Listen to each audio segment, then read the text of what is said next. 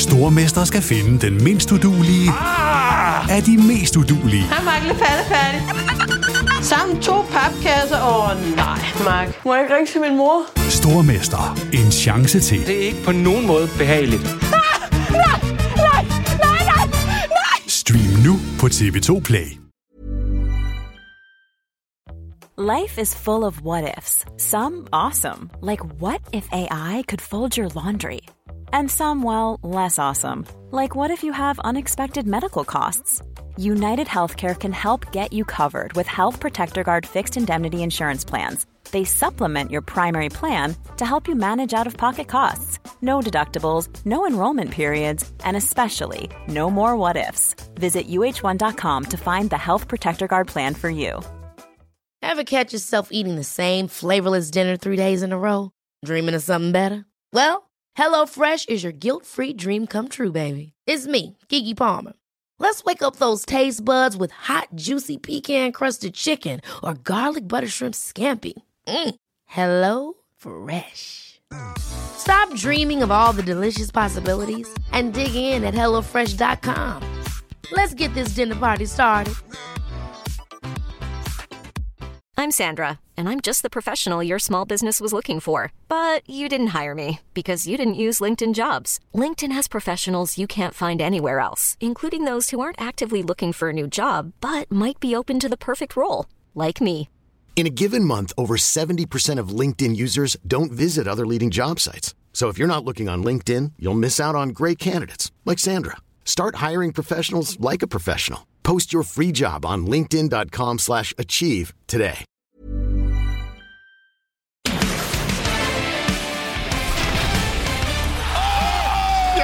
Ja. Ja, ja. Hvor er det frækt spillet. Monster dunk ind igennem midten. Sikke et spil. Velkommen til NBA på TV2 Sport. Der resterer blot to uger NBA-sæsonens grundspil. Vi har fået endnu en omgang skader til store profiler, og selvom meget ser ud til at være på plads, så rokkes der dagligt ved magtbalancen i verdens bedste basketballliga, der kommer til at byde på en mere end interessant slutspurt i de sidste 13 dage. Værsgo, assist nummer 22. Hvor er det frækt spillet. Endnu en gang velkommen til TV2 Sports NBA podcast. Kalenderen siger torsdag den 29. marts 2018. Præcis 28 år siden, at Hakim Olajuwon skrev sig i historiebøgerne, da han blev den blot tredje spiller nogensinde til at lave en quadruple-double i en NBA-kamp.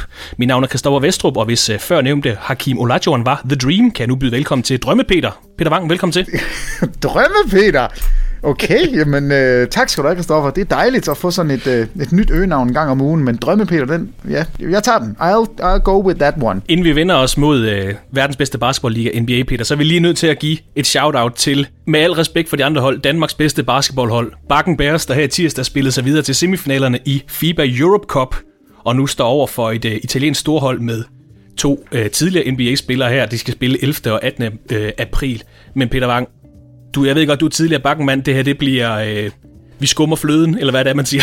det Ja, men det, jamen, det bliver vi nødt til. men hvor, altså, det, hvor er det imponerende. Altså, det er helt vanvittigt, når man tænker på dansk basket, igen med al respekt, dens niveau, og nu er de altså videre til en semifinal i en europæisk turnering. Ja, jeg er, jeg er så slået bagover af, at, at, at det ikke kun den seneste præstation, men i det hele taget den her sæson, og kulminerer selvfølgelig med den her fuldstændig vanvittige kamp i Frankrig, altså mod Le Portel, som et langt stykke ind i kampen så ud som om, at det, det ville gå, som vi havde forventet. Et, et fransk mandskab, som får vendt det rundt på hjemmebane og, og egentlig bør gå videre. Men Bakken har så meget ryggrad i øjeblikket og spiller, altså selv med ryggen mod muren, selv nede med, øh, jeg, jeg mener faktisk, de er nede med 24 point i kampen. Altså taber, vinder den første på hjemmebane, og det i sig selv er dybt, dybt imponerende. Vinder den med 14 point, skal så til Frankrig. Er nede med 24 point i anden halvleg. Og der tror jeg, vi alle sammen lidt havde... Jamen altså, kapituleret og sagt sikkert og flot at nå til kvartfinalen, og, og bedste sæson nogensinde for et dansk klubhold, og så videre, og så videre. Og så alligevel kommer man tilbage, taber med 14, og skal spille omkamp, og så ved jeg ikke, hvad fan Darko han, han laver, men i hvert fald så scorer han 10 point og har to utrolig vigtige trepointscoringer, og Altså, jeg ved, der var, der var storskærmsarrangement i Aarhus i hvert fald, hvor, hvor man kæmpede med en, en landskamp sideløbende, hvor Bakken Bærs altså trak klart flest tilskuere og klart mest larm.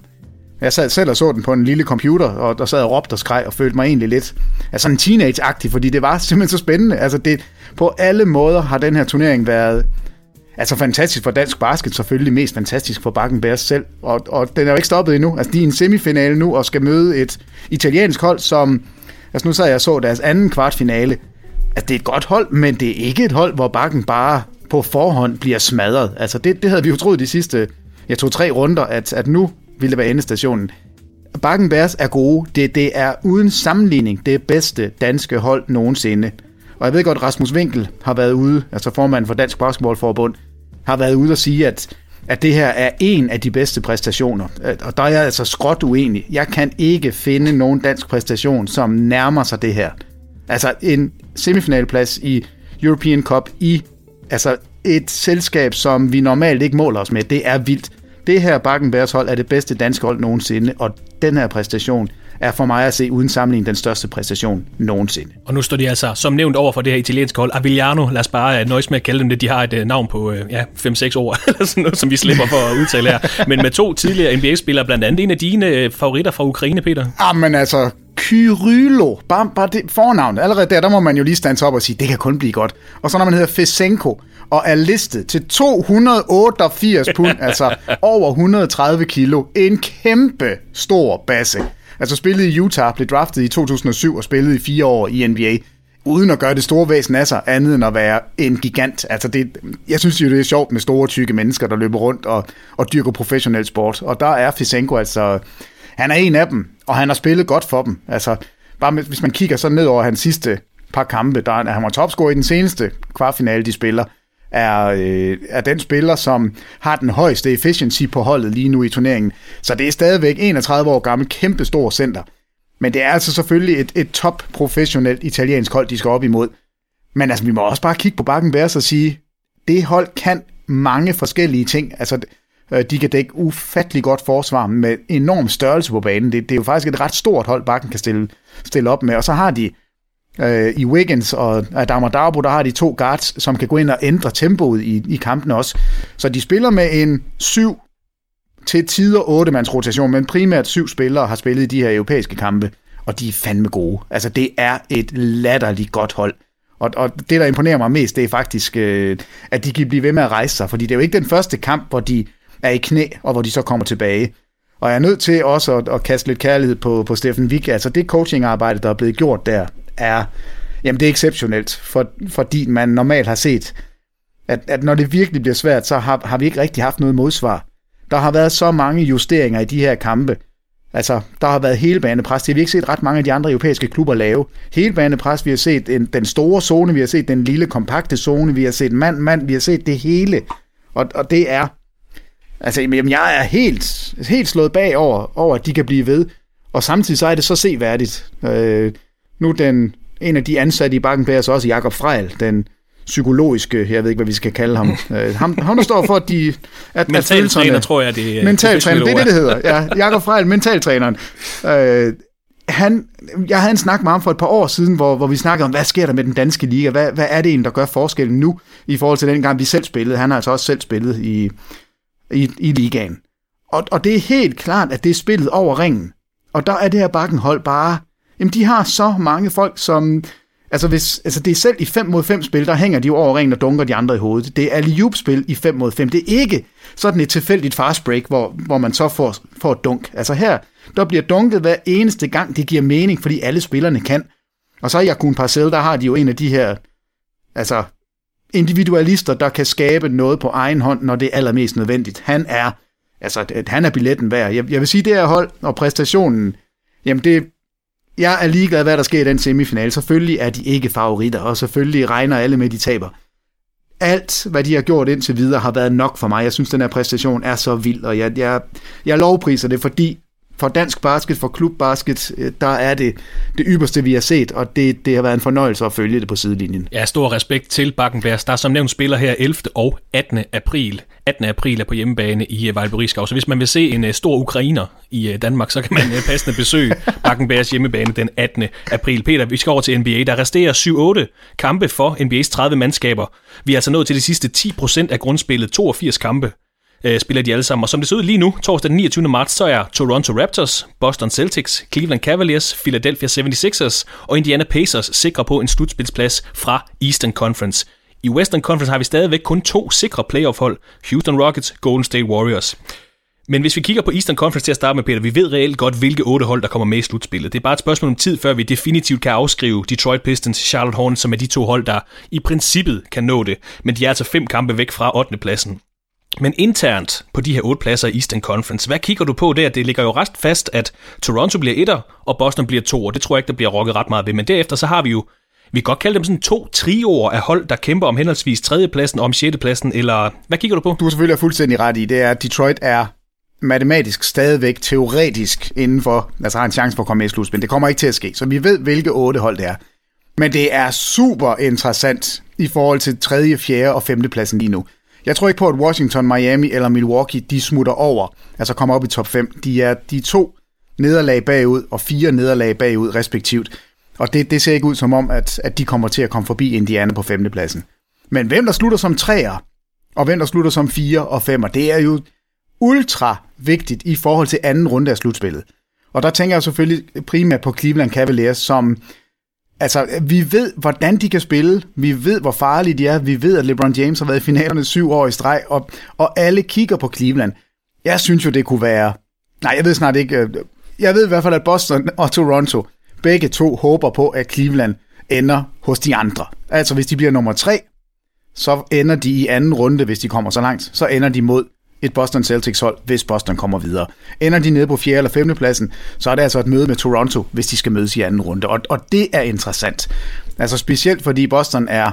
Altså nu havde de en fantastisk sejr i nat over Utah. Jeg ved ikke, hvordan de kan blive ved med at hive de her øh, sidste sekund scoringer ud af hatten. Det, det er dybt imponerende, hvad de har gjort i år. Men de kigger jo selvfølgelig på det her Cleveland-hold og siger, at dem vil vi gerne møde, men vi vil helst have en Kyrie Irving med, og vi vil helst møde dem i en eventuelt conference finals. Vi har ikke lyst til at møde dem så tidligt som, som i anden runde, hvis vi kan undgå det. Og Toronto, altså de er jo ved at skide en snemand, hver eneste gang de ser LeBron. Jamen, jamen, der er jo ikke noget at gøre. De har jo tabt og tabt og tabt, og de bliver ved med at, at skælve og, og, og falde sammen, når de møder ham. Altså, de har ikke slået ham endnu, og, og jeg tror et eller andet sted, så er der noget psykisk, Altså, han har et psykisk overtag på Toronto, så de vil jo for alt i verden. Altså, den her sæson skulle helst kulminere med Conference Finals som et minimum. Det er jo det, Raptors lige nu har i, har i udsigt. Og det betyder, at der skal man undgå Cleveland i anden runde. Så de skal håbe på, at Cleveland bliver ved med at være på tredjepladsen. Og det nederlag, de har til Cleveland i Cleveland for at en 10 dage siden, hvor, hvor LeBron spiller en fantastisk kamp igen, og den går helt ned til det sidste det kan være, det er sådan et nederlag, som Toronto på et tidspunkt vil takke sig selv over og sige, det var faktisk fint nok, at vi lige tabte en kamp her, fordi så hjalp vi Cleveland med at blive ved med at, at have tredjepladsen. Så, så det er det. Altså Philadelphia, de har, jeg ved ikke om det er det nemmeste program, men et af de nemmeste programmer resten af vejen. De spiller fantastisk lige nu, og ser ud som om, altså de skal møde Cleveland en gang mere. Den kamp kan blive afgørende for, hvem der får tredjepladsen. Altså det er jo helt vildt at tænke på, at øh, Philadelphia er deroppe.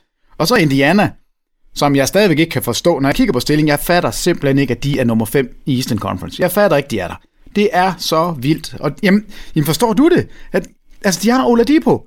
De har Victor Oladipo, som sidste år ikke kunne komme, altså, kunne lave noget som helst i Oklahoma. Nu løber han rundt og dominerer Eastern Conference, og har et hold på femtepladsen i Eastern Conference. De har tabt 31 kampe. Det er kun et nederlag mere end Philadelphia og Cleveland.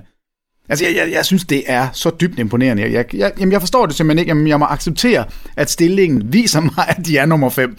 Så, så må ikke det bliver en kamp mellem Cleveland og Philadelphia, hvem der bliver 3 og 4, og det er bestemt ikke uden betydning, at, ja, præcis for, som jeg sagde før, i forhold til Toronto og Boston. Hvis vi så hopper over i øh, Western Conference og kigger, så har vi også en sikker første seed i Houston Rockets. Vi har et sikkert andet seed i Golden State Warriors, og så har vi også et øh, forholdsvis sikkert tredje seed i Portland Trailblazers, der faktisk er 14 og 2 siden All-Star-pausen. Men efter top 3 holdene, så er der ikke noget, der er givet endnu, Peter. Altså, jo, Oklahoma City Thunder er fire kampe foran, eller nej, tre kampe foran Clippers på tredjepladsen, og med kun syv kampe tilbage, er de også de er forholdsvis sikre til slutspillet. Men er du begyndt at tænke i første runde serier herover i Western Conference, eller er det stadigvæk alt for tidligt, når vi ikke ved, reelt, hvem vi får med at se i slutspillet? Altså, jeg, jeg tænker ikke på serierne lige nu. Jeg tænker på, hvem kommer indenfor. Og, og der... Men det er nemlig sjovt, fordi det, det, det var du allerede, du er allerede i gang med at snakke om anden runde serie Eastern Conference, men i Western Conference, der sidder vi bare, vi aner ikke, hvad der kommer til at ske. Nej, altså, det, altså Denver Nuggets, hvis vi starter i bunden, altså det er dem, der lige dem nu har jeg afskrevet, de er ude. Ja, de, de ligger nummer 10. Deres program er,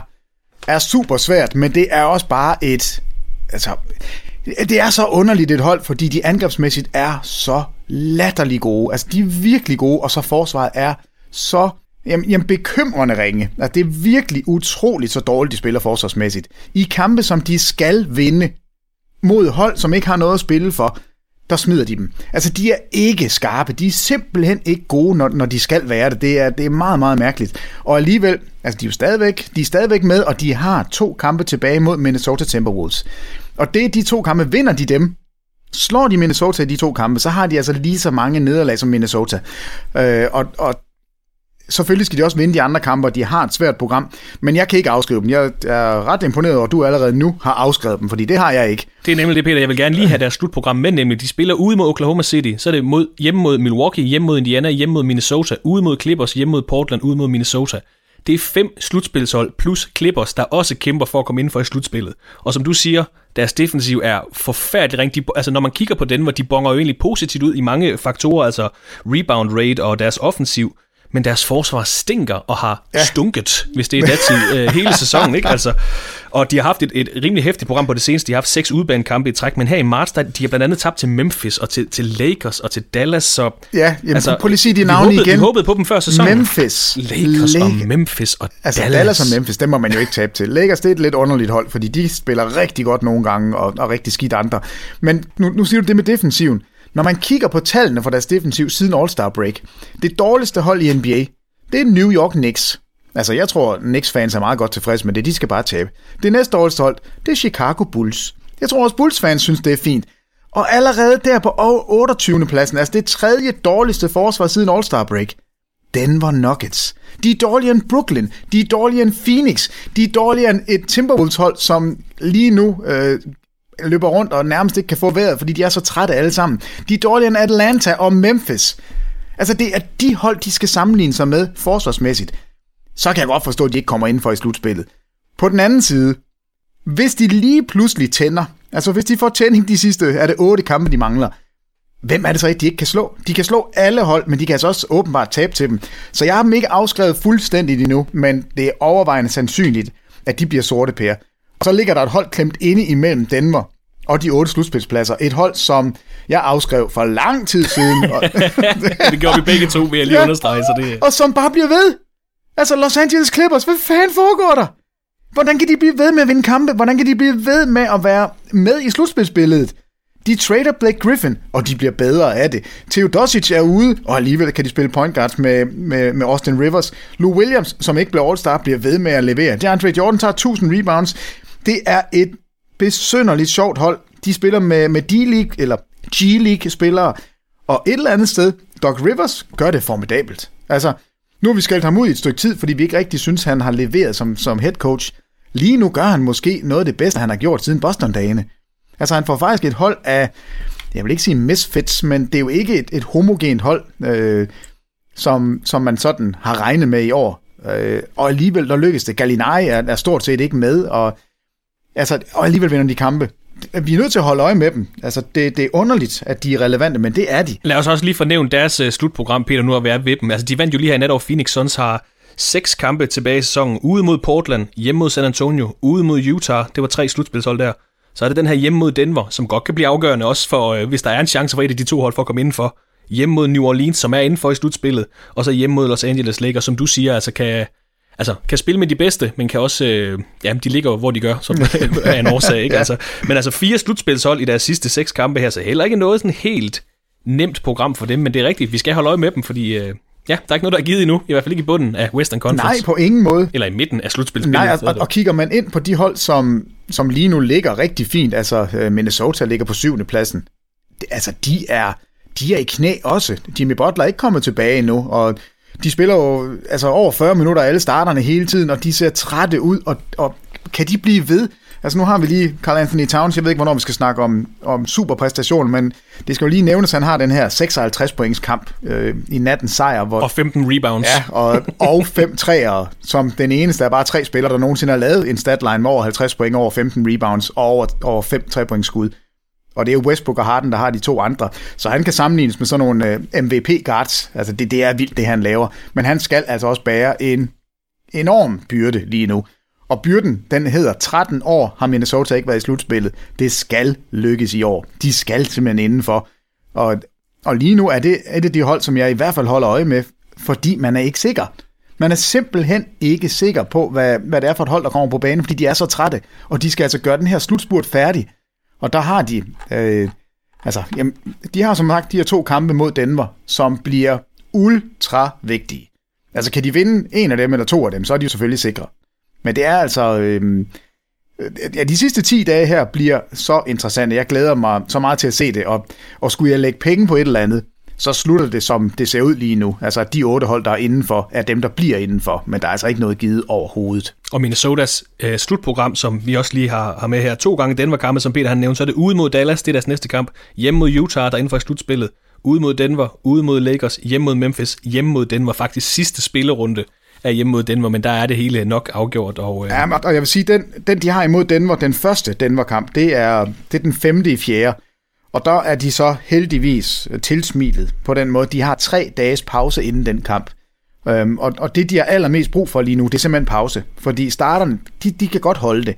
Men når vi ikke har en Jimmy Butler tilbage, så betyder det altså, at de fem spillere, der starter på banen, de skal spille jamen, faktisk 40 minutter per kamp, og så skal, skal Jamal Crawford ind lige og, og bare spille en, en håndfuld minutter og holde gryden i kog. Øh, det er starterne, det, det ligger på og den bliver vigtig, den kamp i Danmark. Men tre dages pause, det kommer til at gøre en forskel, tror jeg. Men altså det vigtigste lige nu i Western Conference, det er den her kamp for de sidste slutspilspladser overhovedet for at komme med i slutspillet, hvor det er lidt mere givet over i Eastern Conference, og Western Conference er stadigvæk helt åben. Men Peter, jeg ved, der er et andet hold, som du øh, af en eller anden mystisk årsag holder specielt øje med for tiden. Jamen det er Memphis Grizzlies. Det er det mest besynderlige hold i verden. Det, altså, jeg ved ikke, om vi skal kalde dem det dårligste hold.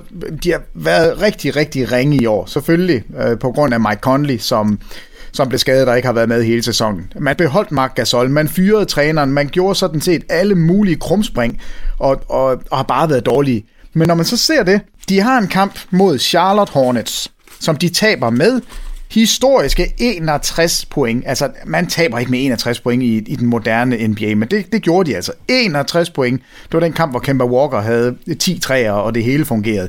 61 point, og det er ikke den dårligste kamp nogensinde. Altså, jeg hørte lige en podcast fra The Ringer, ikke fordi vi skal øh, sende folk væk fra vores, men det er bare sådan lidt et alternativ også. Men der, der nævner de, at den kamp i NBA's historie, det største nederlag nogensinde, det er på 68 point. Det er tilbage fra 1991, Cleveland Cavaliers, der spiller mod Miami Heat. 68 point tabte de med. I den kamp, der var Steve Kerr med fra Cleveland Cavaliers, det synes jeg egentlig også er meget sjovt. Men altså, det, de spiller så ringer, de skal tabe, og det... Okay, de tager jo med 61, men det er jo ikke... Det, det er et nederlag. Men de har siden All-Star Break, der har de vundet tre kampe. De tre kampe er vundet over. Prøv at holde fast. Minnesota, dem slår de. Minnesota har alt at spille for, det er lige for nylig. De slår Portland i nat med 5 point. Portland har alt at spille for. Og den tredje hold, de har vundet over, altså de er gået 3 og 19 siden All-Star Break. Det sidste hold, de har slået, det er Denver Nuggets. Altså tre hold, som alle sammen slås med næb og klør for at holde sig indenfor i slutspillet, for at vinde noget. Dem slår Memphis, men ellers så taber de de 16 andre kampe. Eller 19 andre kampe, undskyld. Øh, 19 nederlag, 3 sejre, de tre sejre over slutspilshold, det giver ingen mening. Det er det mest besynderlige hold overhovedet. Og jeg fatter jo ikke, at Mark Gasol er der stadigvæk. Jeg fatter ikke, at man fyrede Fitzdale. Jeg fatter ikke noget som helst af det, der foregår i Memphis i år. Men de giver os da i hvert fald noget drama. Altså det er, om ikke andet, så, så skal de have props for at gøre det. Men hold nu op, altså hvordan fanden kan du tabe til dem? Det, det er et hold, som lige nu, jamen de er så ringe. Men Denver, Minnesota og Portland har alle sammen tabt til dem, så et eller andet sted, så er det måske rimeligt. Så er de, så er de alle sammen smidt en kamp til et hold, de ikke skulle have gjort det til. Vi, skulle nok, eller vi skal nok få lukket Memphis Grizzlies, når vi på et tidspunkt her i podcasten tager afsked med de 14 hold, der altså ikke kommer i slutspillet. Og øh, jeg har jo en idé om, at øh, det er en plan hele vejen fra Memphis side, så næste år der kommer de ud med Mike Conley og Mark Gasol, og så et første runde draft pick, en, en Luka Doncic, eller, eller hvem det nu er, Michael Porter, eller hvem fanden der er, så bliver det lige pludselig et interessant hold igen, så det øh, en lille ting, man kan, man altså, kan det, gå det må man håbe. Jamen, altså, jeg tror, at Fitzdale han bliver en af de første head coaches, som får et nyt job. Altså, når, når der er en, der smutter, så bliver Fitzdale et af de første navne, man vil høre. Og hvad der foregik der, altså fyringen i Memphis, kampen mellem Mark Gasol og Fitzdale, synes jeg er... Altså, jeg ved ikke nok om det til at kunne gøre mig klog på det. det for mig forekommer det bare så besynderligt og helt ude af, af hampen, altså at, at, at man fyrer headcoachen på det tidspunkt. Så Memphis, jeg er ikke ret høj på dem i år. Det har været mit yndlingshold i overvis, fordi jeg synes, de har været så, så sjove med det her grit and grind. Jeg har godt kunne lide de spillere, der var der. Jeg synes, den her sæson har været frygtelig, og, og jeg synes ikke, man har taget ret mange gode beslutninger. Så jeg håber, at de næste år kommer ud og, og er anderledes gode og anderledes fokuseret og anderledes skadesfri. Det er, så kan det være, at jeg vender tilbage igen. Men i år, der er jeg ude på Memphis. Nu fik øh, Peter lige nævnt Kemba Walker. Vi kan også nævne, at Kemba Walker scorede 21 point i nattens nederlag til Cleveland, og dermed der overhalede han Del Curry, Steph Currys far, som den mest scorende spiller i Charlotte Hornets øh, 30 år lange historie, eller 28 år lange historie. Der var jo lige et par år her i starten af nullerne, hvor holdet rykkede til New Orleans, og så kom det tilbage til Charlotte øh, to år efter, men det, og blive til Bobcats, men det snakker vi overhovedet ikke om. Men uh, stor props til, uh, til Kemba Walker. Hvis man vil se uh, hans interview efter kampen, så kan man klikke ind på vores uh, Facebook-side TV2 Basketball, hvor jeg har lagt uh, ja, interviewet med en meget bevæget uh, Kemba Walker. Det betyder rigtig meget uh, for ham at blive ja, den mest scorende spiller i Charles Horns historie. Få dage efter, han selv har været ude og sige, jeg er fandme træt af ikke at skulle spille slutspillet, så uh, det, er meget, det er meget godt uh, tegnet med alt sammen, men uh, stor kado til Kemba Walker. Ja, men jamen, hans sæson, altså vi, da, vi skal også lige huske på, at det er en spiller, All-Star, og en spiller som... Ja, ja, fjerde, fjerde reserve All-Star skal vi lige have med. Jo, jo, jo, okay, så, så lad os øh, kalde ham, hvad han er. Det er rigtigt nok. Det, det var lidt på yderste mandat. Men det er også en spiller, som omkring All-Star break for at vide, jamen vi vil gerne trade dig. Vi skal bare lige sørge for at få nogle af vores dårlige kontrakter med dig. Og nu står han her som all-time leading scorer. Det, det er da en besynderlig situation. Altså, det, det må virkelig være underligt at være Kemba Walker. Og jeg kan da godt forstå, at han er sådan en, han er glad for det ene, men lige nu er der ellers ikke ret meget at være sådan tilfreds med i Charlotte. Men summa summarum på Western Conference, så er det altså ved at holde øje med de her positioneringer internt, men altså så også at følge de sidste 7-8 kampe for, ja, de her 4, 5, 6 hold i midten af Western Conference, der altså kæmper med næb og klør om en plads i sæsonens NBA Playoffs, der skydes i gang den 14. april.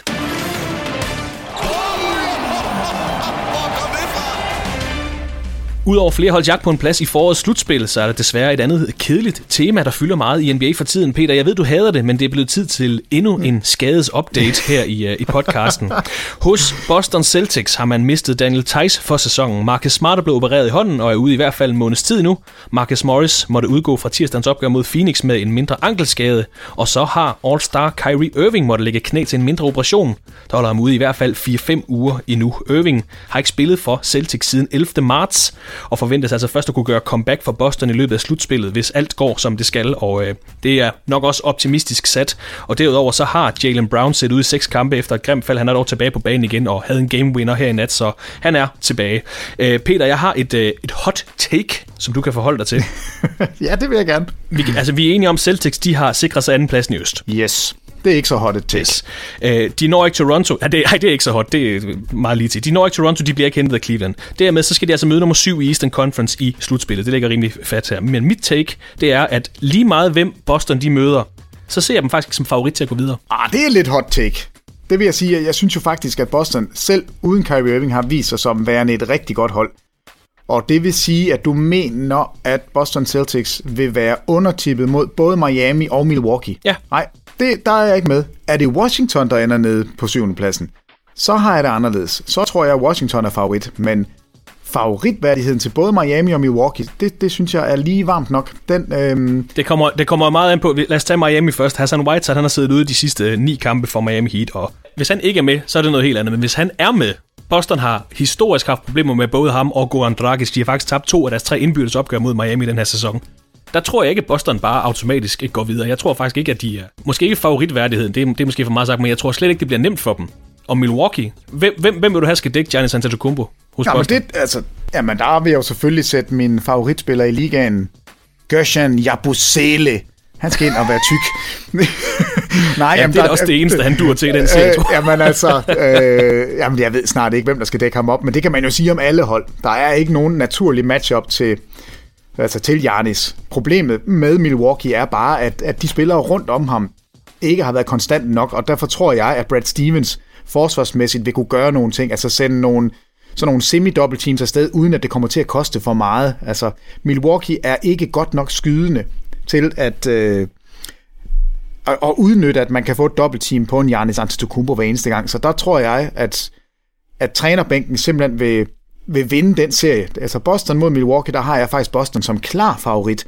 Også, selv... Også uden deres topscorer og mest assisterende spillere i første runde. Ja, jeg tror stadigvæk, at jeg vil gå med dem som klar favorit, fordi man har altså stadigvæk et rigtig, rigtig homogent og godt hold, og man har i, øh, altså på guard-positionen, der, der vil jeg sige, der har man en, en rigtig fin backup, en meget billig, en, meget billig, en af dine favoritkontrakter øh, ude i, i verden, altså, og så har man Al Horford stadigvæk, så jeg mener faktisk, at Boston stadigvæk er favorit. Miami, synes jeg, er et vemmeligt hold at skulle spille imod, fordi de spiller så hårdt, og de spiller så konstant med høj intensitet, altså i 48 minutter, der kommer bare hele tiden bænkspillere ind. Øh, så, så der tror jeg, Miami og, og Boston vil få en spændende serie. Men jeg mener faktisk godt, at jeg, jeg vil gå med dem. Øh, jeg vil gå med dem som favoritter i begge to. Altså Terry Rozier er den point guard, jeg selvfølgelig refererer til, er god nok til at bære opgaven som den startende point guard. Jeg tror på, at det kan lade sig gøre. Så jeg, jeg, jeg synes, det er et hot take. Jeg er, jeg er ikke så jeg er ikke så bange for første runde for Boston, hvis det hedder Miami eller Milwaukee. Den skal de nok klare. Wizards, det er et andet problem. Og hvis det bliver mod uh, Miami, så har vi også uh, den faktor, der hedder Kelly Olynyk Revenge Game. Spiller jo faktisk rigtig godt for tiden, Kelly Olynyk. Vi griner, vi griner lidt af ham, men han, han, han leverer jo faktisk for Miami, øh, og har gjort det hele sæsonen. Så, men øh, de, og lige for at gøre Milwaukee færdig også, de har spillet tre kampe mod Milwaukee Bucks. Boston har vundet to, Milwaukee har vundet en, og de mangler faktisk endnu et opgør her i sæsonen. Så, men øh, jeg er pessimistisk på Bostons vejen i første runde slutspillet, især når de er uden Kyrie Irving, de er uden Marcus Smart, de er uden Daniel Theis, de bliver altså tyndere og tyndere rotationsmæssigt. Altså Marcus Smart gør ondt. Det, det gør ondt, ikke? Vi skal også se, om Hassan Whiteside kommer tilbage. Det er altså en, lidt en, en, en faktor for den serie. Ja, ja, selvfølgelig har, har det en betydning. Og, og når jeg sidder her og siger, at, at jeg ser dem som favoritter, så er det jo, jeg går ud fra, at Morris er tilbage. Jeg går ud fra, at, øh, at det kun er Kyrie Irving og, og Marcus Smart og Thijs, vi, vi skal tale om, og forhåbentlig er Marcus Smart også tilbage. Det er fuldstændig ligegyldigt, om han har ni fingre. Altså, han, kan, han skal ikke skyde. Han, det er ikke det, han er god til. Han er så fanden i voldsken forsvar, at han kan gøre en forskel alene ved at være på banen i forsvarsenden. Jeg lige vil sige, at man kan spille 4 mod 5, altså øh, omvendt. At man er bare altid med i forsvaret og angrebet. Der behøver han ikke at krydse midten.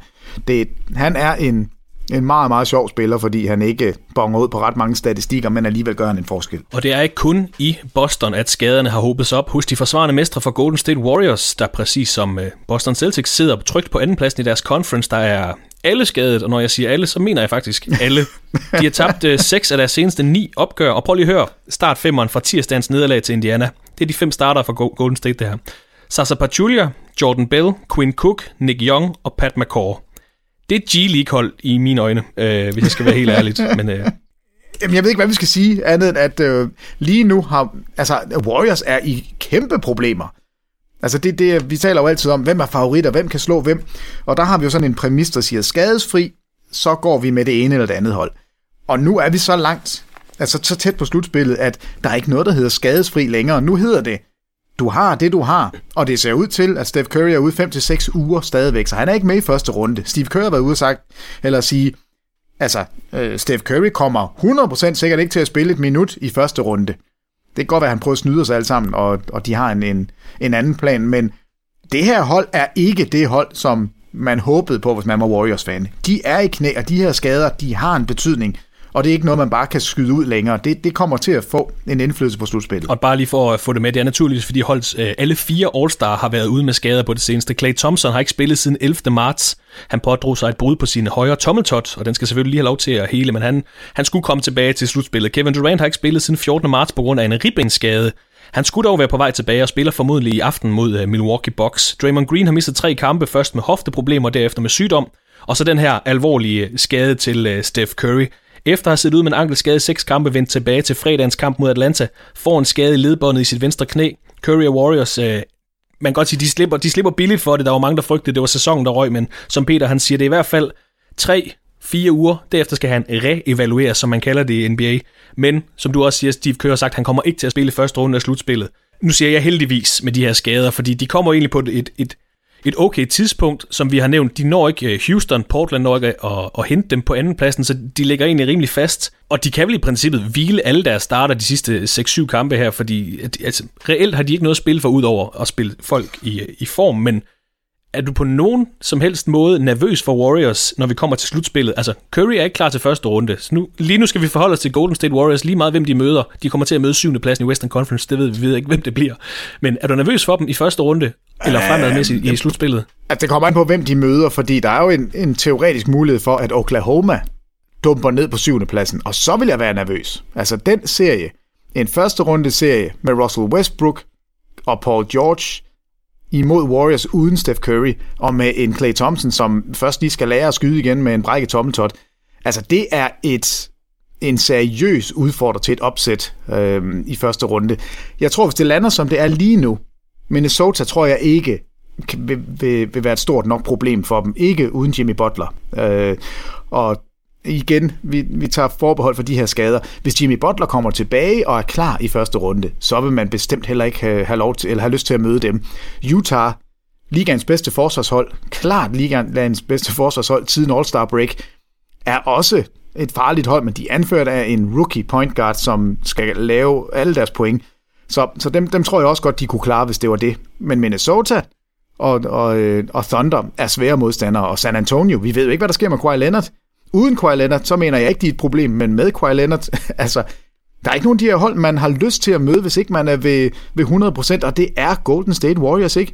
Men, men der er ingen tvivl om, at Thunder er det hold, de gerne vil undgå i første runde. Det tror jeg alle gerne vil, fordi det er et undertippet hold, et, et, et hold med, med jo enormt potentiale og, og bare et meget, meget lavt bundniveau. Så, så dem, dem tror jeg, man, man synes, man skal prøve at styre udenom, hvis man selv kan bestemme. Hvad med generelt i slutspillet for Golden State Warriors? Altså nu når vi er ved Golden State og ved Steph Curry, for to sæsoner siden, der blev Curry jo skadet i første runde af slutspillet. Selvom han kom tilbage og var en del af Warriors run til finalen, så blev han aldrig helt sig selv i løbet af slutspillet, hvor Warriors jo endte med at tabe finalen til Cleveland. Øh, er vi nervøse for Golden State i det store billede? Ja, Altså, det er man da. Øh, igen, skadesfri, så mener jeg, Warriors er, er det klart bedste hold, også bedre end Rockets. Øh, men, men de er ikke skadesfri. Og, og hvis vi regner med, at fire starter, fire All-Stars, alle sammen lige nu har været ude med skader, så er det jo fuldstændig urealistisk at regne med, at alle fire kommer tilbage til anden runde af slutspillet og er 100% klar. Altså, det, det er et problem og man møder Warriors, hvis man når så langt, så møder man Warriors i tredje runde, altså i Conference Finals. Der vil man heller... Nej, Rockets. Ja, nej, Rockets, ja. Der vil man jo... Altså, det skulle også være mærkeligt, om alle fire spillere på det her tidspunkt er 100% klar.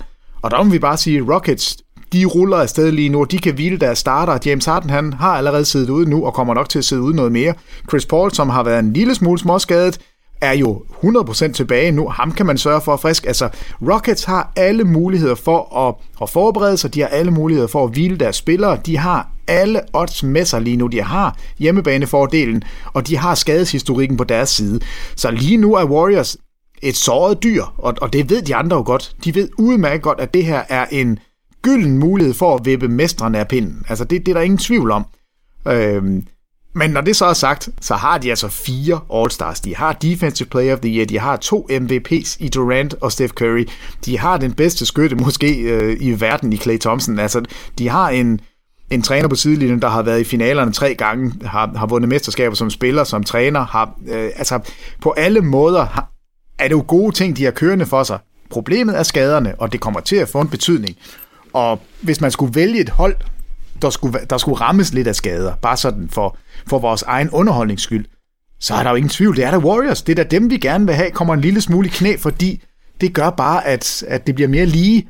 De har snydt os alle sammen ved at sætte fire superstjerner sammen. Og nu der får de bare en lille smule modgang, og det gør kun det her slutspil øh, mere interessant, synes jeg. Og der vil jeg lige skyde ind, de har draftet tre af deres superstjerner, så har de tilført den fjerde. Så der er en forskel, Peter. Men det er jo... Okay, det er rigtigt. Det er ikke, vi er ikke ude i Miami Heat. Øh, det, det, det, ja, ja, point taken. Jeg, jeg er med. Jeg er med. Vi har desværre øh, lidt flere skades-update her. Isaiah Thomas hos Los Angeles Lakers skal opereres i hoften, og det er tvivlsomt, om han spiller mere den her sæson, og så i, eller hos Portland Trailblazers. Maurice Hawkins er blevet opereret i knæet, og han igen re-evaluated in 2-3 weeks, så han må de altså også undvære oppe i Portland. Men heldigvis, Peter, så har vi også gode nyheder i det her perspektiv. Jimmy Butler, som vi har nævnt et par gange i podcasten her, han har siddet ude siden 23. februar og har altså misset 14 kampe for Minnesota Timberwolves, ud efter en operation i sit højre knæ. Han er blevet spottet i træningshallen i Minnesota, og man håber faktisk, at han kan komme tilbage til slutspillet for øh, Timberwolves altså hvis Timberwolves så spiller sig i slutspillet, de er jo rastlet ned igennem Western Conference. For en anden måned siden lå de nummer 3, nu ligger de nummer, nummer 7, så hurtigt går det altså i Western Conference i det der slutspilsræs. Og han er altså også øh, så småt, øh, eller han er så småt på vej tilbage, og det samme er John Wall hos Washington Wizards. Jeg ved ikke, om der er nogen, der kan huske ham overhovedet i den her sæson. Han har ikke spillet for Wizards Jamen, hvad er det, jeg siden, øh, læste med ham? 25. januar har han været ude efter en operation i sit venstre knæ. Det er altså 27 kampe, han har misset for hovedstadsholdet. 16-11 er de gået i den periode. Ret pænt for Wizards side, men han skulle også, det skulle efter sine bare være et spørgsmål om tid, før han er tilbage på banen. Men, men jeg tror, det du vil frem til, Peter, som jeg også har noteret mig med det her, det er, at han har til synligheden tabt sig 7-8 kilo over de sidste Ja, øh, par hvad, måneder. Hvad, hvad fanden er det for noget? Jamen, jeg tror Det faktisk, er da vildt underligt. jeg tror, det klæder ham. Han har altid været sådan lidt choppy. Jamen, det er, da, det er da underligt. Normalt, der ser vi de her spillere, de, de tager på, og det synes jeg var dejligt. Men, øh, men John Wall, han smider altså lige, øh, ja, 15 pund er, er, er, er det, det, de skriver. Øh, og jeg tænker bare, okay, hvis han bliver lidt lettere, kan han så blive endnu hurtigere? Altså, verdens hurtigste mand bliver lige lidt hurtigere. Altså, øh, bare at få ham tilbage, det, det giver jo en helt anden dimension til et allerede velfungerende Wizards-hold. Altså, de har jo spillet faktisk mere interessant, og de har spillet bedre holdbasket, siden John Wall gik ud. Men det betyder ikke, at jeg er i den der båd, der siger, at de skal da bare fortsætte uden John Wall. Altså, John Wall er den spiller, som kan vinde en, en slutspilserie alene, fordi han er så latterlig god, når det kører for ham. Øh, jeg, jeg tror bare, at at få ham tilbage, det gør Wizards til et, en rigtig, rigtig farlig outsider. Så fint for Satoranski, at han har vist, at han kan spille som en starter i øjeblikket, og, og få Wall tilbage, det er kun godt. 7 eller 8 kilo lettere, det, det tror jeg er ligegyldigt. Men vi krydser i hvert fald fingre for, at vi både får John Wall og Jimmy Butler tilbage på banen i den nærmeste fremtid. Og en anden god nyhed, et øh, comeback, der allerede er sket, det fik vi her i øh, mandags, da 2017-draftets topvalg, Markel Fultz kom på banen for Philadelphia 76ers i deres 19-point sejr over Denver Nuggets. Fultz har ikke spillet en NBA-kamp siden 21. oktober 2017 og kom altså på banen til sin blot femte NBA-kamp i karrieren. Peter, jeg vil ikke sige øh, øh, modsat de spillere, vi lige har snakket om, fordi Foltz er jo også blevet ramt af en, en skulderskade tilbage, uh, tidligere i sæsonen.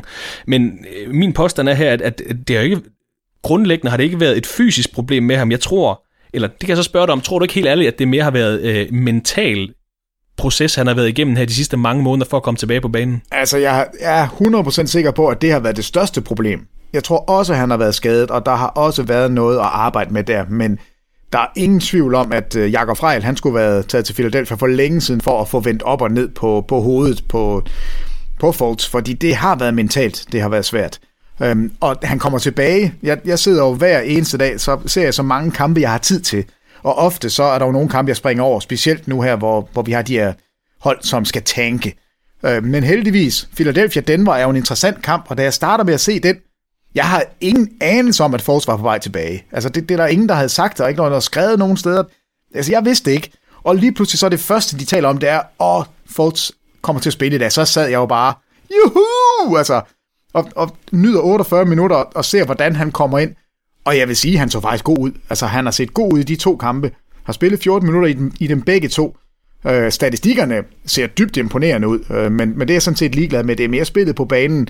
Han er en flydende, lækker, stor, stærk guard. Der er bare ikke noget at snakke om. Hans skud er stadigvæk ikke sådan et, man, man tænker, wow, men han er bestemt en spiller, der, der kan få tid, og jeg tror også, at han kommer til at få minutter i slutspillet. Han bakker lige... Bakker, det lyder så åndssvagt. Han er Øh, den, der kommer ind og skal erstatte Ben Simmons på point guard positionen. Og allerede nu kan jeg da se et problem i at, at spille de to sammen, og det tror jeg ikke, vi kommer til at se. Og jeg tror, Ben Simmons vil man spille så mange minutter overhovedet som muligt. Så der ligger nok en, en 10-15 minutter til, til Fultz, også i slutspillet. Og han er en dynamisk spiller. Altså, der er noget drev over ham, og der er noget, øh, altså noget størrelse. Det, det er en stor point guard, og han har syv assists i den ene og otte assists i den anden kamp på 14 minutter. Altså, det er et snit på 7,5 assist. Det er, altså, det er dybt imponerende. Det er, det er en assist per, per to minutter, han er på banen. Så det er også en spiller, der har bolden i hænderne. Øhm, så meget, meget spændende, og det altså absolut bedste tidspunkt, han kan nå at komme tilbage. Fordi Philadelphia har lige en håndfuld kampe her at, at bruge af til sidst, og så er han klar til slutspillet. Jeg, jeg, jeg er meget, meget imponeret over det, vi har set indtil videre, og jeg glæder mig til at se, hvad han kan byde ind med i, i slutspillet. Og han nåede også lige at, at skade Joel Embiid i, øh, i nattens kamp, altså i ansigtet, øh, så han faktisk øh, måtte forlade banen, Joel Embiid. Nu, ja, nu skal jeg ikke sidde og grine af det selvfølgelig, men det så bare lidt, det, det så lidt vildt ud faktisk, men, Ej, men han får det skulle ikke være noget helt vildt alvorligt for, hos Joel Embiid. Altså, jeg, men, jeg tror, alle basketfans og Philadelphia-fans er, er fuldstændig ligeglade med, om Embiid han får en på låget. Altså, han må få lammer, og man, han må gerne tabe en tand. Jeg tror ikke, det betyder noget. Det er alt fra hoften og ned. Hvis det er knæ og fødder, så er de, altså, det, det kan de ikke leve med. Så den her skade, ja, det er altså øh, åndssvagt uheldigt. Altså, knaller hovedet ind i hinanden. Altså det, det er jo det, der sker, og det er... Det kommer han over. Jeg, jeg tror ikke, vi skal være, være bange for, at, at det kommer til at betyde noget sådan fremadrettet. Det kan være, at han får en bule. Det er ikke så godt, men, men det må han leve med. Bare det ikke er knæ og fødder. Og han gjorde altså comeback til NBA Markel Fultz her i mandag, så han var også glad efter mandagens comeback, for jeg synes da bare lige, vi skal høre en bid af, hvad han sagde efter sejren over Denver Nuggets. I was just focused on helping the team get the win, really. I wasn't worried about how I played or what I did. I just wanted to go out there and keep the same energy they had going on, keep the lead, try to get it back. I think I did a pretty good job. You raised your hand and said, Coach, I'm ready. What changed? Um, I just felt good. I, I, I felt like I have a little pop back. I had a little confidence, and um, I really miss playing with these guys, man. They, they're great teammates, and I really wanted to help them uh, get ready for the playoffs. Trust the process. It's so much more than a phrase, and it's paying off. What enabled you to get to this point? Um, I think I think my, I give it all to my teammates and my coaching staff and the front office. They all stuck with me, uh, believed in me, and just kept working me every day. I think I give it all to them. Ja, han nævner selv ordet confidence, som jeg tror er rigtig vigtigt for Markel Folts øh, succes i NBA. Et lille øh, sidespørgsmål til dig, Peter, her. Hvis Philadelphia nu tager den her tredje plads i Eastern Conference i de sidste 13 dage af grundspillet, er Brett Brown så ikke øh, coach of the year? Altså, han er i hvert fald med. Han er helt sikkert med i, i snakken. Lige nu er 76ers 15 kampe bedre end sidste sæson, og 10 pladser bedre. Jo, jo, men de har altså også fået en Ben Simmons med, som man ikke havde sidste år. Og, og når vi taler om Coach of the Year, altså i Indiana, Nate McMillan, hvad skal man så sige til ham? Hvad skal man sige til Quinn Snyder? Hvad skal man sige? Der er mange trænere i spil. Det, det bliver en af de priser, hvor hvor jeg tror, der kommer sådan mest ligeværdigt, eller øh, ligebyrdigt, hvad hedder det, når, de, øh, når, når alle får lige mange stemmer. Det er lige. Det er lige. Altså, jeg, jeg tror, det bliver sådan en, hvor der er en 6-7 trænere, som, som alle sammen retmæssigt kan sige, det, det er fortjent, at jeg får den. Altså Mike D'Antoni, Houston har aldrig spillet bedre, end de gør lige nu. Skal han ikke honoreres? Hvad med Popovic? San Antonio bliver inden for i slutspillet, taber alle deres superstjerner. Nu er LaMarcus Aldridge også ude, og alligevel er de inden for i slutspillet. Der, der er rigtig mange trænere, som i år har gjort det fremragende, og Øh, ja, lige nu kan jeg ikke se, hvem der sådan er den, der bør vinde. Men han skal nævnes, Brett Brown skal nævnes, det er der ingen tvivl om. Og der er også kommet, øh, nu vi er ved træner, der er kommet nyheder ud om, at både New York Knicks og Orlando Magic øh, måske er ude at kigge efter nye trænere. Det var altså ikke godt for Jeff Hornacek og Frank Vogel, men den snak, den gemmer vi lige til en fremtidig podcast igen. Vi skal nok få sendt de her 14 hold på sommerferie, selvfølgelig de 14 hold, der ikke kvalificerer sig til slutspillet. Dem skal vi nok få øh, lukket og ja, få sagt god sommer til i en anden podcast. Men Peter, vi har lige en 3-4 små punkter, vi skal nå i dag, inden vi lukker ned for podcasten. Det første, det er et spørgsmål fra Martin Halblad Christensen, et øh, spørgsmål, jeg gerne vil have med, som, en, øh, som jeg simpelthen bare har glemt. Undskyld, Martin. Peter, hvem er NBA's mest undervurderede spiller? Og jeg vil sige, øh, nu mens du lige tænker, så kan jeg sige, den første jeg tænkte på, da jeg læste det her spørgsmål, det er Steven Adams for Oklahoma City Thunder. Jeg ved ikke om, øh, jeg ved ikke hvorfor, men det kommer også lidt an på, hvordan man tænker på undervurderet. Tænker man på en undervurderet stjerne eller en undervurderet starter, der måske kandiderer til noget mere? Er det en rollespiller, der faktisk fortjener mere? Der er mange måder at tænke undervurderet på, men øh, hvem synes du, Peter, er undervurderet i NBA? Jamen, øh, et oplagt valg for mig, og det er fordi, jeg har siddet og set de, de seneste par kampe fra Portland. Altså, det er CJ McCollum. Øhm, alle snakker om, om Damian Lillard. Uh, Damian Lillard snakker om sig selv allerede inden All-Star break, der er, han, der er han sur på alle år, han ikke bliver All-Star, og så bliver han All-Star alligevel. Der er ikke et pip om CJ McCollum. Der er ikke nogen, der taler om ham som en potentiel All-Star. Han er så latterlig god. Altså, han kan skabe sit eget skud på samme måde, som Damian Lillard kan. Han kan skyde lige så fine procenter bag trepointslinjen, som Lillard kan. Han kommer på linjen. Forsvarsmæssigt er han bedre end Damian Lillard. Det er en... Altså, Portland ligger nummer tre i Western Conference og har gjort det så latterligt flot i år. Og det er ikke kun Damian Lillard. En spiller som CJ McCollum, det er ligesom Steven Adams. En rollespiller, som har en kæmpe betydning for det hold, han spiller for. Og, og ja, han, han kunne i hvert fald godt være, være sådan en, Altså en, en overset supermand, det synes jeg. En anden, jeg kunne nævne, Robert Covington i Philadelphia. Han var der heller ikke nogen, der snakker om. Øh, det, du har taget lige præcis de to, jeg har skrevet op, Peter. Det er lidt irriterende. Er det rigtigt? CJ McCollum og Robert Covington. Nå, ej, hvor sjovt. Nå. Jamen, øh, jamen, det er jeg da glad for, for så er vi jo enige. Ja. Men, men altså, Covington bliver måske årets forsvarsspiller. Øh, I hvert fald skal han nævne som en af de bedste forsvarsspillere overhovedet. Og er bare det, der gør Embiid endnu sværere at spille med, fordi han kan ramme de her træer og han er jo en cool fyr på den måde, han, han kan brænde 10 træer i træk, og han bliver ved med at skyde dem alligevel. Altså, han har et eller andet over sig. Øh, bliver ikke nævnt som All-Star overhovedet, og det, det, det synes jeg heller ikke, han skal, men han har også bare en enorm betydning for et, et virkelig, virkelig godt spillende hold, som lige nu starter på hjemmebane i slutspillet. Så jeg er da glad for, at jeg kan nævne de samme to som dig. Altså Steven Adams, CJ McCollum, Robert Covington, øh, Tobias Harris, måske Paul Millsap, historisk har været, eller karrieremæssigt har været undervurderet. Jamen, nu nævner du Paul Millsap. Jeg troede faktisk ikke, at jeg skulle have et rant på ham. Nu er han ikke skadet længere, nu skal han altså holde op. Hvordan kan han spille på et hold, som forsvarsmæssigt er så ringe? Altså, hvorfor kan han ikke forvente det her rundt? Det troede jeg, han kunne. Jeg havde Denver altså, klart inden for i slutspillet, da sæsonen begyndte. Jeg vidste, de ville blive være et godt hold, fordi deres angreb ville være suverænt. Det har det også været, der har jeg fuldstændig ret. Og jeg var sikker på, at deres forsvar ville blive vendt rundt, fordi Paul Millsap kom til. Jeg har ikke taget mere fejl om noget. Denvers forsvar stinker, og Paul Millsaps forsvar stinker. Og det synes jeg er mærkeligt, fordi Paul Millsap er netop sådan en spiller, vi overvis har siddet og talt om, overset fantastisk. Øh, det er han altså ikke i år. Hvad med en spiller som øh, Rudi Gobert har jeg også skrevet ned? Får han nok respekt? Nej, og alligevel jo. Grunden til, at han ikke får helt nok, det er, fordi han har, har siddet ude så mange kampe i år. Men det bliver et problem, når vi skal lave afstemningen om, ikke vi, fordi vi får ikke lov til at stemme, men, men årets forsvarsspiller. Der er ingen tvivl om, at den, der fortjener det ud fra øh, øh, impact på gulvet, det er Rudi Gobert men han falder for 75%-reglen. Altså han når ikke over de 60 kampe. Og, og så synes jeg jo et eller andet sted, så kan man ikke få en pris. Og det ved jeg ikke, om er rimeligt. Men hans impact er jamen, uomtvistelig. Altså han har bundet et Utah-hold sammen nu forsvarsmæssigt, som er ligaens klart bedste. Det, det er ikke engang værd at snakke om, der er nogen, der nærmer sig. De er langt, langt bedre forsvarsmæssigt end alle andre hold, og det er Goberts skyld. Øh, og, og det synes jeg egentlig nok, altså det, det bliver nævnt så, så jeg ved ikke, om jeg synes, han er overset. Øh, okay. Jeg, jeg taler i hvert fald nok om ham, fordi han er så dygtig forsvarsmæssigt. Men der var i hvert fald lige et, et, et håndfuld bud på, og øh, jeg ved godt, vi har fået, vi snakker lidt for meget om Boston her i podcasten, og det gør vi nok også. Men Terry Rozier for Boston Celtics synes jeg faktisk også, man skal nævne. 17 point, 5 rebounds, 5 assist, 1,4 steals per kamp i marts, og skyder 42% bag træerne. Selvfølgelig fordi Kyrie Irving ikke er med, så han har altså fået tøjlerne Terry Rozier. Også en, øh, en undervurderet spiller, i min optik i hvert fald. Men hvis du har et bedre bud på undervurderet spiller i NBA, så skriv endelig til os på Facebook-siden TV2 Basketball. Peter, de sidste ting på dagsordenen, det er at nævne, at øh, Dirk Nowitzki siger, at han gerne vil spille i næste sæson. Det krydser vi naturligvis fingre for, og Nowitzki kan, hvis han vender tilbage til sæsonen 18-19, blive den blot fjerde spiller i NBA's historie til at spille 21 sæsoner. De tre andre er selvfølgelig Robert Parrish, Kevin Willis og The Big Chicken!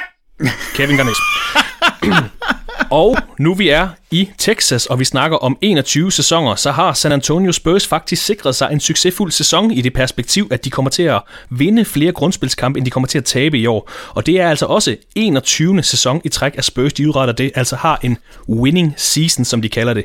Vi har vendt dem, det er også et hold, vi snakker rigtig meget om her i podcasten, Peter. Vi har vendt dem mange gange, øh, og for første gang i to årtier har vi set øh, Spurs-facaden øh, krakelere lidt, og at de stadig faktisk ikke har sikret sig en plads i slutspillet. Du og Thomas havde dem på skærmen i søndags, hvor de tabte til Milwaukee Bucks. I har dem faktisk igen på skærmen her på søndag, hvor de møder topholdet Houston Rockets. En kamp, du kan se på TV2 Play fra kl. 21.30. For 21. sæson i træk, Peter, vinder de flere kampe, end de taber. De er blot to kampe for at ryge ud af slutspillet, og cheftræner Greg Popovich har også sagt, at det har været en frustrerende sæson, naturligvis uden holdets absolutte stjerne Kawhi Leonard, der blot har spillet ni kampe for dem i år. Der har været spillermøder, historier om frustration og manglende resultater. Alligevel er de 43-32 og har altså sikret sig endnu en winning season. Kan du give en status på San Antonio Spurs lige PC? Øhm, nej, altså ikke andet end, at, at frustration må være det rigtige ord. Øh, og, og, og det er første gang, vi ser, altså jeg synes faktisk, det er så godt beskrevet, når du siger, det er ved at krakelere en lille smule. For fundamentet er der stadigvæk. Huset er, har fået en lille revne, men de ligger stadig inden for i slutspillet. De har jamen, en milliard undskyldninger til, hvorfor de ikke ligger bedre. Øh, og selvfølgelig primært Kawhi Leonard skade, og LeMarcus Aldridge, som, som også er skadet lige nu så et eller andet sted er det jo dybt, dybt imponerende, at, at de overhovedet er indenfor. Altså det, alle andre hold, hvor man tager superstjernen væk, så, så falder de jo fra hinanden. Og vil Boston nok sige noget andet øh, i år. Men der er, små, der er små antydninger af, at der er problemer, og det har vi aldrig set. Men 21 sæsoner i streg, altså det, det er jo, det, det kan du bare ikke måle op mod nogen NBA-hold. Der er ikke nogen, der er i nærheden af det. Popovic er et geni stadigvæk, og jeg har ikke noget problem med, at der en gang imellem er lidt ballade. Jeg tror, det hele løser sig. Jeg tror, de slutter indenfor i slutspillet. Jeg tror, at Kawhi Leonard han får den her supermax-kontrakt på over 200 millioner, og jeg tror, de allerede igen næste år vil være et hold, vi, vi skal regne med som altså et hold, der kan vinde mesterskabet. Så så lad os bare få en lille smule ballade i løbet af sæsonen her. Det kan jeg godt leve med. Jeg tror, de får vendt rundt på det hele. Så jeg er ikke, jeg er ikke så nervøs på den måde for San Antonio Spurs fremtid. Men Peter er ikke nervøs, men jeg kan så spørge dig om, nu snakkede vi om Golden State tidligere. Vil du ikke være nervøs for at gå ind til slutspillet som første, andet, tredje seedet til en første runde serie mod San Antonio Spurs? Og jeg ved godt, nu kommer der en masse visser. Men hvis Kawhi Leonard nu holder, han, lad os sige, han holder fri til på tirsdag, så får han lige øh, fire kampe tilbage på banen. Han er ikke i optimal, men han er i okay spilleform. Lamarcus Aldridge, han er ikke slidt ned og skadet. Deres bænk leverer, som de har gjort, både i den her sæson og også historisk. De har så meget rutine stadigvæk, og en gruppe spillere, der måske kan vride det sidste ud i det historiske øh, slutspilsrun, altså Tony Parker, Manu Ginobili, Pau Gasol, plus de to stjerner, hvis de er i hvis, hvis, hvis de er i hopla. Lamarcus Aldridge, Kawhi Leonard. Vil du falde ned af stolen, hvis Spurs slog Houston ud af slutspillet? Ja, det vil jeg. Det, det vil simpelthen være... Portland så? Altså Portland vil jeg ikke... øh, Den serie tror jeg kan blive rigtig interessant, og Portland vil være så nervøse, fordi et eller andet sted tror jeg, Portland er et af de hold, man lidt nemmere kan forberede sig mod. Altså, øh, man ved, hvor pointene kommer fra. Man ved, det er, det er et hold, som ikke afleverer bolden særlig meget. Så det vil sige, hvis du kan lukke ned for, for CJ McCollum og for Damian Lillard, som er to små guards, så har du altså en, en rigtig god mulighed. Og det tror jeg, Popovic er en af de bedste overhovedet i ligaen til at, at lave en eller anden plan for. Altså jeg lige vil sige, den matchup håber jeg, vi får at se, fordi den vil være spændende fra start. Også uden en Kawhi Leonard. Og lad os sige, at Kawhi Leonard kommer tilbage, så er det jo noget helt andet. Altså kan han komme tilbage på, på bare nogenlunde niveau, så er jeg lige ved at sige, så er San Antonio nok favoritter mod Portland-hold. Og det, altså igen, skader har en kæmpe indflydelse.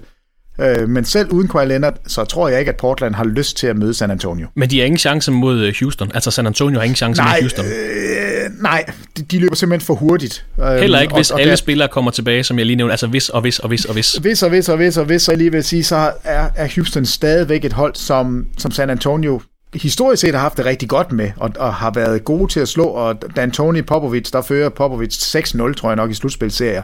Så på den måde har de et overtag. Men det, de har vist i Houston i år angrebsmæssigt, er, at der er så mange spillere, der kan brænde dig.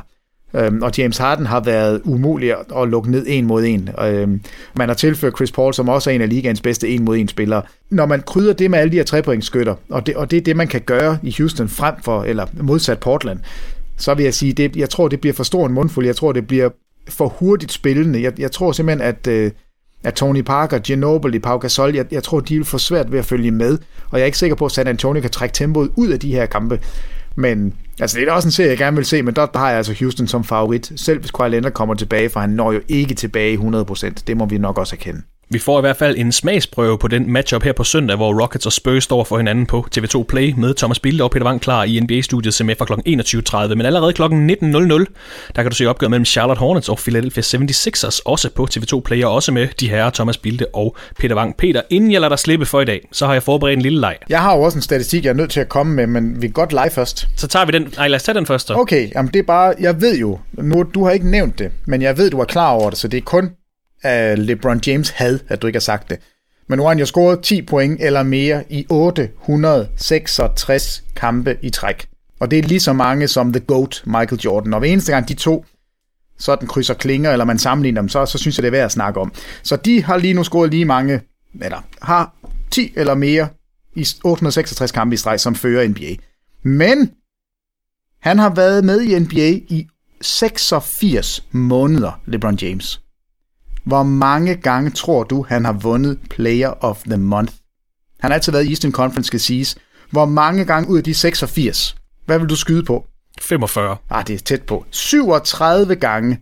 Altså, 43 procent af alle Player of the Month Awards, der er givet, mens LeBron har spillet, dem har han vundet. Det synes jeg jo er en vanvittig statistik. Det er nærmest, det er nærmest hver anden måned, han vinder i hele karrieren. Det er ikke bare et godt år. Det er det er 15 år i træk, hvor LeBron James har domineret, og det er bare endnu en af de her statistikker. Og nu har han altså fanget Jordan i, i 10 plus point. Så den, den synes jeg bare, du skulle have med.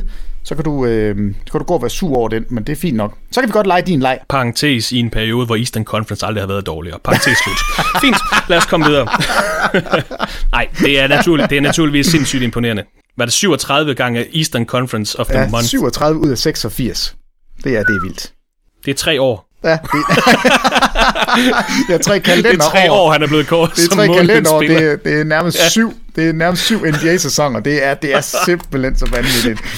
Ja, det er rimeligt. Det er, kado til øh, LeBron James. Peter, jeg har en lille leg. Kan yes. du gætte dagens NBA-fødselar? Han blev født 29. marts 1945 i Atlanta, Georgia. Atlanta, Georgia. Øh, nej, det kan jeg ikke gætte. Han spillede fire år på Universitetet Southern Illinois i Carbondale, Illinois. Så er det ikke Kevin Garnett, så kan vi ikke lave noget med ham. Nej, ikke, for, ikke når han er fra 45. Så, øh, Øh, nå, nej, det ser jeg slet ikke lige huske. så han bliver Hvad det er, 73 i år, så det er en lidt en oldtimer, kan vi godt Okay. sige. Ah, pø, nej. Han blev draftet som nummer 5 i 67 af New York Knicks, hvor han spillede, han spillede 10 sæsoner og vandt to mesterskaber hos New York Knicks.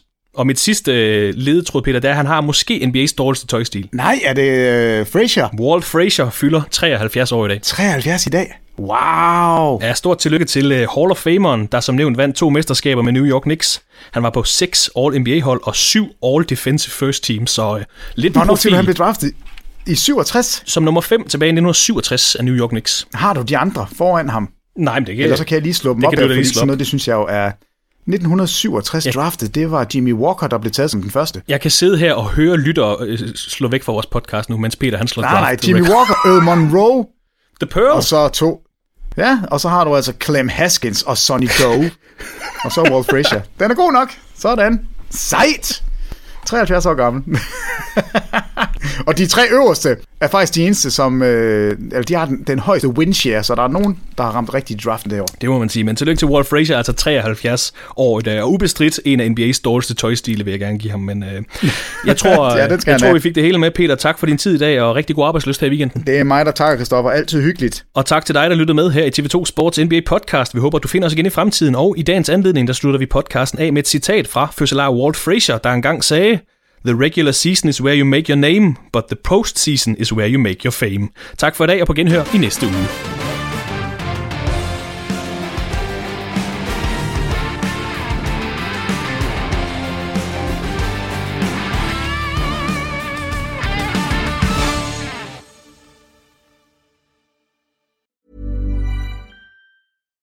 Onto the legendary clay courts of Roland Garros, where the world's best players battle it out at the French Open for a chance to win a Grand Slam title. Tennis Channel Plus is your place to watch. Stream every court from your phone or smart TV live in HD. See the action unfold as legends fight for glory and new rivalries emerge. Daily live coverage begins Monday, May 20th, with match replays on demand so you never miss a moment. From the first serve to the final point, Roland Garros promises unforgettable moments and new chapters in tennis history.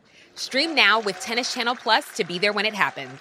Even on a budget, quality is non-negotiable. That's why Quince is the place to score high-end essentials at 50 to 80% less than similar brands. Get your hands on buttery soft cashmere sweaters from just 60 bucks, Italian leather jackets, and so much more. And the best part about Quince, they exclusively partner with factories committed to safe, ethical, and responsible manufacturing. Elevate your style without the elevated price tag with Quince. Go to quince.com slash upgrade for free shipping and 365-day returns. Hi, I'm Daniel, founder of Pretty Litter. Did you know cats tend to hide symptoms of sickness and pain? I learned this the hard way after losing my cat, Gingy. So I created Pretty Litter, a health monitoring litter that helps detect early signs of illness by changing colors, saving you money and potentially your cat's life. Pretty Litter is veterinarian developed, and it's the easiest way to keep tabs on your fur baby's health right at home. Go to prettylitter.com and use code ACAST for 20% off your first order and a free cat toy. Terms and conditions apply. See site for details.